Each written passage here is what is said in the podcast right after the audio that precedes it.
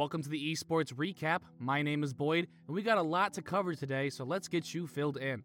This weekend was jam packed with tournaments which included the RLCS Fall Championships, Smash Summit 12, IEM Winter, Valorant Champions main event, and some Rainbow Six regional playoffs.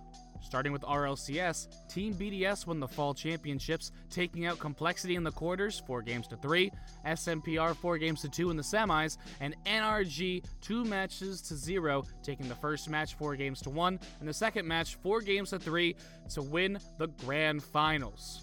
The rest of the top four are NRG taking second, and SMPR and FaZe sharing the third and fourth spots.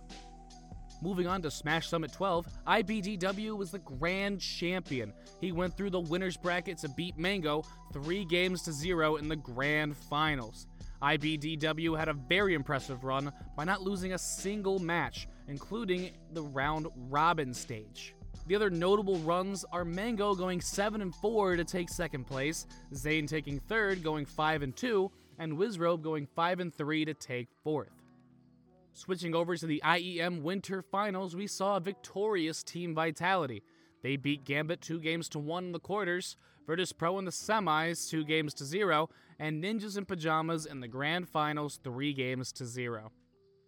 NIP got to the Grand Finals by taking out Godsent 2 games to 1 in the quarters and beating G2 2 games to 1 in the semis.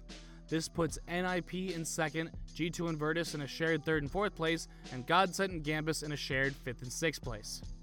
The North American League began their weekend with the semi-finals, where Dark Zero beat Space Station two games to one, and Soniqs beating Oxygen two games to one as well.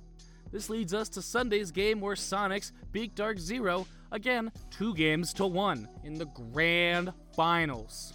The European League had their semis on Saturday.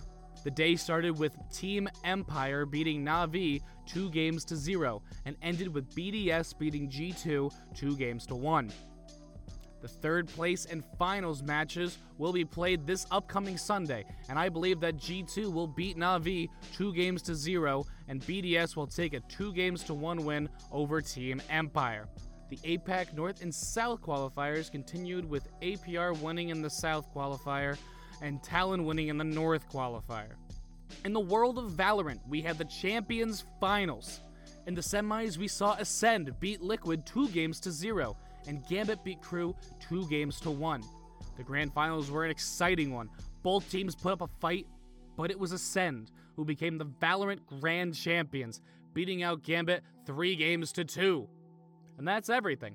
At least everything I wanted to cover. So why don't we do this again tomorrow, yeah?